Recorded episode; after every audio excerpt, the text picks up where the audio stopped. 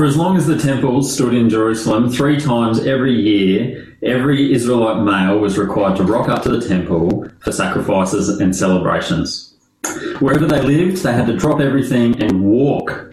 And since Jerusalem is on a hill, no matter where you were coming from, this was a climb. Even if you lived in Jerusalem itself, the temple was built on Mount Zion, uh, a hill within the city, so that the final stages of the journey was were always to ascend a series of stairs. Now, for our teaching series that I've named Upward, we will be looking at a collection of psalms called the Songs of Ascents. Psalm 120 is the first one. Now, if you look at the 15 Psalms starting there and finishing with Psalm 134, you'll see that every single one begins with that inscription, a song of ascents. Now, the word ascent is literally a climb, uh, to climb a staircase, generally speaking, to travel upward.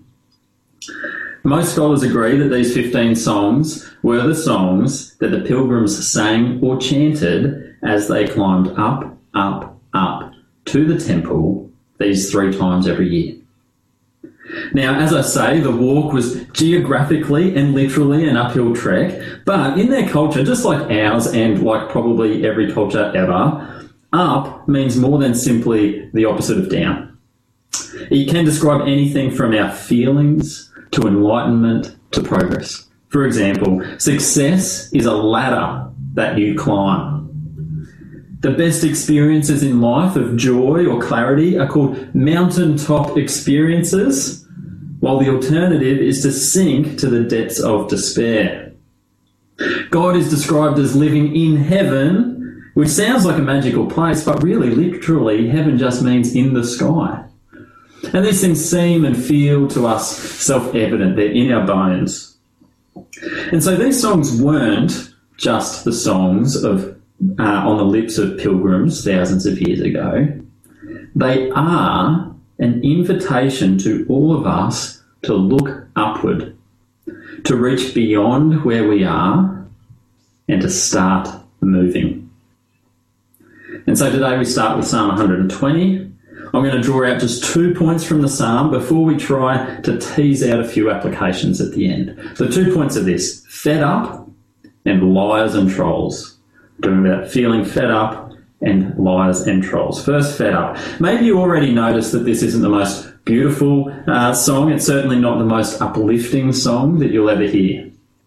And as a collection of songs that are supposed to prepare a man's heart to meet with God at his temple, Psalm 120 is uh, is kind of a strange place to start in a way. I mean, if you flick forward to Psalm 122, it opens like this I was glad when they said to me, Let us go to the house of the Lord. Now that seems a more obvious place to start, doesn't it? But instead, Psalm 120 begins in verse 1 with distress and ends in verse 7 with war. What is going on? Well, today we are going to come to agree that this is, in fact, the perfect way to begin our journey to God. Let me ask this why do so many people go through years of study or apprenticeships uh, in training for their job? I mean, when you think about the case of a 17 year old just embarking on this journey, three or four whole years, I mean, that's a terribly long time. But there is for them far ahead the promise of a prize. The potential uh, exists for better pay and security and opportunities. But then why is it that so many people retrain later on in life? Is it still the promise of what's ahead?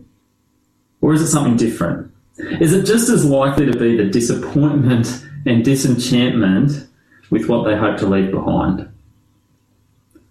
This, the second option, is the starting place of the songs of ascents. We're going up because we're fed up with what's below. There are three words that I'm going to use to summarise Psalm 120, which lead me to talk about feeling fed up. Uh, the words I'm choosing are distress, deliverance, and despair. Verse 1 Distress. In my distress, I called to the Lord. Distress can mean anything from overwhelming grief to just a mild case of the blues, but we'll see soon enough that it's the former. This is overwhelming. The person's fed up. Let's dig deeper. Uh, verse 2 deliverance. Deliver me, O Lord. Now, this cry to be delivered is the expression of uh, disappointment with the way things are and disillusionment with the status quo. It's a cry for escape because things below are letting us down. Things are not good. So there's distress, there's deliverance, and finally, I'm using the word despair. Verse 5 Woe to me. Now, the word woe isn't really a word, is it? It's not something you say, uh, it's a feeling that's been given a sound. You don't say woe, you just feel an inward groan. It's the sound of despair. Now, I don't know about you. I don't know if you're living the best life you can imagine or if your life circumstances are filling you with despair. I don't know if you're the kind of person who just bubbles with endless optimism or the one who prefers to stew in pessimistic gloom. I don't know whether you look at the world around you and see goodness and light in humanity, or if you're just perpetually disappointed with mankind. I don't know if you're basically pleased with yourself and your path, or if your biggest frustration in life is yourself. But who can't identify at least some of the time with the second half of those equations? Can anybody honestly and sustainably believe that everything is as good in the world as it can possibly be? Is anyone even 100% happy with the path we're on as if we're thinking unanimously that the world is only uh, marching toward progress and improvement? Or are we seeing other things fall behind? Now, maybe you're not fed up, but that's where we need to get. We need to abandon all hope in things below so we can begin the upward journey of finding hope above, the only place where it can be found. That's why when we imagine the ancient pilgrims' first steps towards the temple, this psalm actually fits so well. Now, maybe your start on the Christian path was just like this. Maybe you began with disgust at the world uh, and with your own life, and you reached out to God in your despair. But let's be honest, it could have been quite different for you. It may not have been as bleak as all that. Maybe it wasn't an existential crisis. Maybe you were just introduced to the logical consistency of Christianity and Scripture and slowly watched your previous worldview crumble. It might not have been a particularly emotional journey for you. Probably, like me, you grew up in a Christian home uh, with an infant faith and you're still here today worshipping because you steadily adopted the reason and the hope and the consistency of Christianity. All I'm saying is that despair doesn't have to be the push that gets you walking the path to God. But wherever you began, despair is a place that we're all destined to revisit from time to time. And this psalm gives you the words and a direction to start moving again on the path of enlightenment and truth. The Christian life is like this, isn't it? There's ups and downs, uh, but we need to and we, we need to repent daily, say sorry for what we've done, and abandon what's behind, and keep moving forward and upward. Now let's head back to the psalm and dig again uh, into the nuts and bolts of what leads the psalmist uh, specifically to feel so fed up. And, and this is my second point. I talk about liars and trolls. Verses 2 to 4 talk about the liars. He says, Deliver me, O Lord, from lying lips, from a deceitful tongue. Now, I reckon this is a cry that every person can relate to, maybe even now more than ever. See, media mistrust is at an all time high. Have you noticed how everyone is frustrated with the spin and the misinformation coming out from uh, our news sources? Conservatives are up in arms uh, about the pushing of leftist agendas. But on the other hand, progressives are furious about the dangerous reporting from rival news sources. The game that the media plays, trying to get the scoop and be the first with the headlines, I mean, it means that half researched dross is getting lumped on our plates every day, riddled with half truths and speculations that, that need to be cleaned up later. Deliver me, O Lord, from lying lips, from a deceitful tongue. Okay, the media is an easy target. Everyone hates the news. What about politicians? Okay, well, no arguments there either. Uh, empty promises and spin are all too common there as well. Where else do we encounter lies and deceit? How about advertising? So often, advertising is selling you a promise of fulfillment that the products can't deliver. How about philosophy? I mean, they can't all be right. So much of what promises meaning turns out to be empty. So much of our self help is hopeless. Where else do we find lies and deceit? Look at the workplace, where people compete for careers and either take credit for work they didn't do or slander the people they're competing against so they can get ahead. How about the marketplace, where businesses overpromise and underdeliver just so they can secure the deal? Is there anywhere else to find lies and deceit? Well, let's not forget to look within. Are you a liar? Does focusing on the noise of the lies out there allow you the luxury of ignoring the lies within? Do you lie to protect yourself? Have you lied to hurt another person? Maybe you didn't even make up the lie, but you happily believed it and then spread it because it suited your story and your ends. Do you make excuses for your own bad behaviour? That's lying. Honesty at least requires us to own our own faults and repent. Friends, we don't just need to be delivered from the disappointments out there, we need saving from our sins. Verses 3 and 4 talk about the punishment that lying deserves. Verse 3 might sound a little odd, but it's essentially asking this uh, What will God do to punish these lies? Let's read it. What shall be given to you, and what more shall be done to you, you deceitful tongue? And the answer is pretty severe in verse 4. Tongues that lie will be pierced with sharp arrows and burnt with hot coals.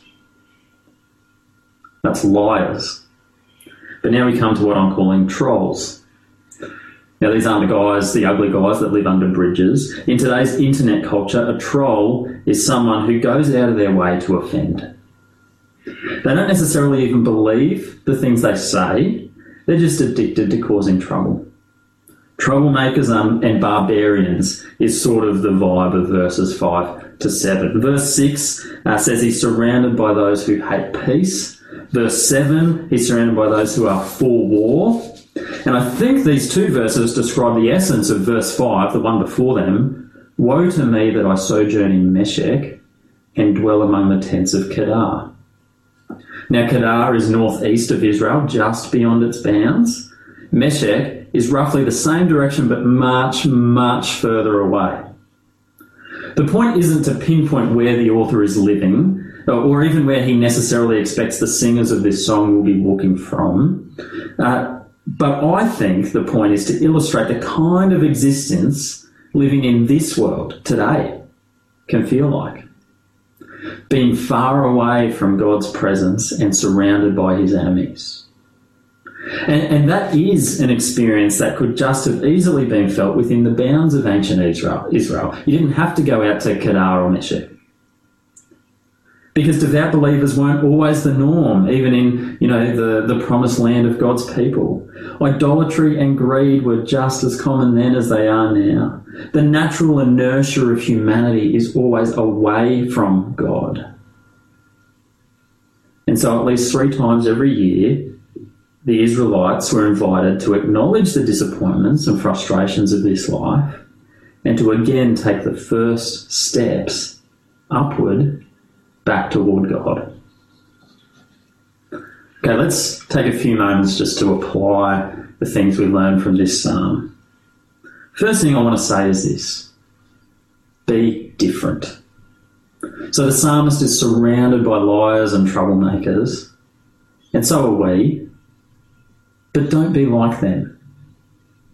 The world is addicted to lies and strife, but we shouldn't be. Now, the Australian cricket team was turned upside down in 2018 uh, by a cheating and lying scandal. You probably remember Sandpaper Gate. Justin Langer was appointed as the new coach, uh, and he was commissioned to forge a team with a new identity. One of the slogans he created for the team was this he called it Elite honesty. He described it like this He said, You can lie to everyone else, but you can't lie to yourself. So that's elite honesty to yourself. And also, the Aussie way I know uh, is to look a bloke in the eye, look your sister or your mum in the eyes, and tell them the truth, and be happy to get some truth back. So that's elite honesty. These were Justin Langer's words. But I want to say we must be people devoted to truth. Let's not take Justin Langer's word for it, but let's pursue elite honesty. That means we speak what's true. It means we search for what's true. It means today that we don't have to play the media games. We don't have to be the first one out with the story and risk telling something half true or completely false.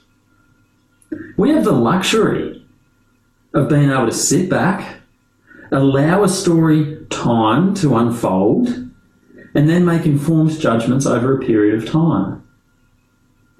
If you read a headline and immediately jump to a conclusion about whether it's true or false or sensational before having read the article and assessed the facts, then you're probably not pursuing truth. You're probably just propping up your own agendas and falling into the same trap you've been accusing the media of. And the world is addicted to outrage. We've been talking about trolls, but we should be different. Even if the world is for war, as verse 7 says, and populated by trolls, we should be for peace. That means trying to be the calming presence when we see hysteria, hysteria spiralling. It means adopting a stubbornly loving stance to our neighbours, even if they are persistently unloving. Here's something I've noticed in myself. Sometimes I like to play a game called uh, playing the devil's advocate. It's, uh, you know what it is. It's where you question everything and you throw around curly questions and scenarios to test the strength of assumptions. But very often, what we call devil's advocate or playing devil's advocate is actually just a contrived excuse to be a pest. Definitely a trap that I've fallen into. Yes, it can be a useful tool to get at the truth by probing but it can also be fun, and it can become a little bit too fun sometimes. So, Christians, let's not fall into the trap of causing strife at other people's expense and for our own amusement. So let's be different. Secondly, this one's much shorter, let's enjoy solidarity with Christ. The reason we read the passage from Mark today is to see how this psalm could just as easily be on Jesus' lips. If anyone was surrounded and pursued by liars and trolls, it was Jesus, wasn't it? Falsely accused, trying to be accused, uh, trying uh, to be caught out in his words all the time.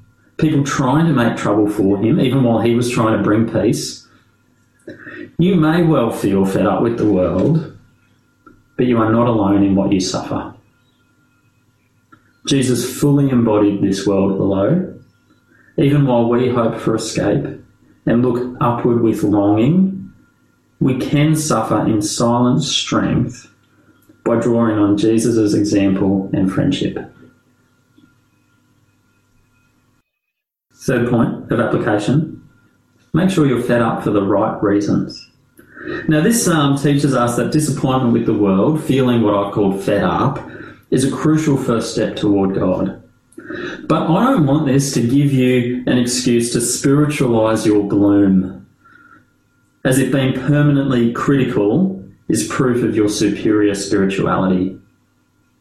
Feeling fed up can be right, but it can also be the product of putting your hope and expectations in the wrong place. Gloom can be the product of self righteousness, allowing you to be critical of others Friends, if you expect too much from this world, then you will be disappointed, and that's your mistake. So we need to repent of that. We need to search for satisfaction where it can be found.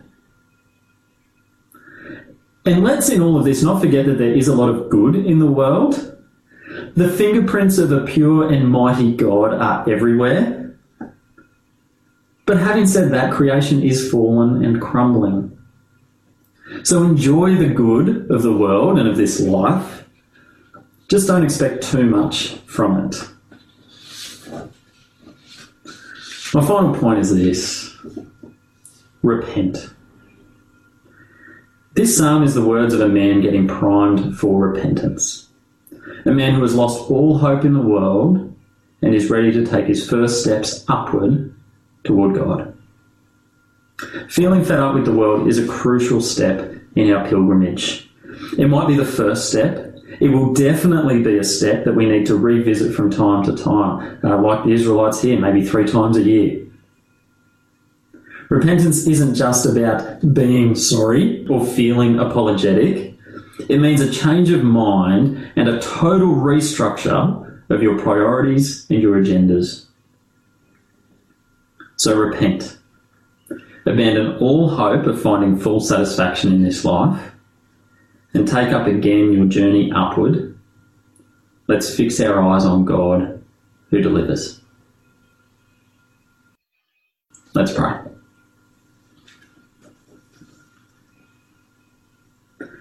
Our Father, it is true that this world is full of liars and troublemakers.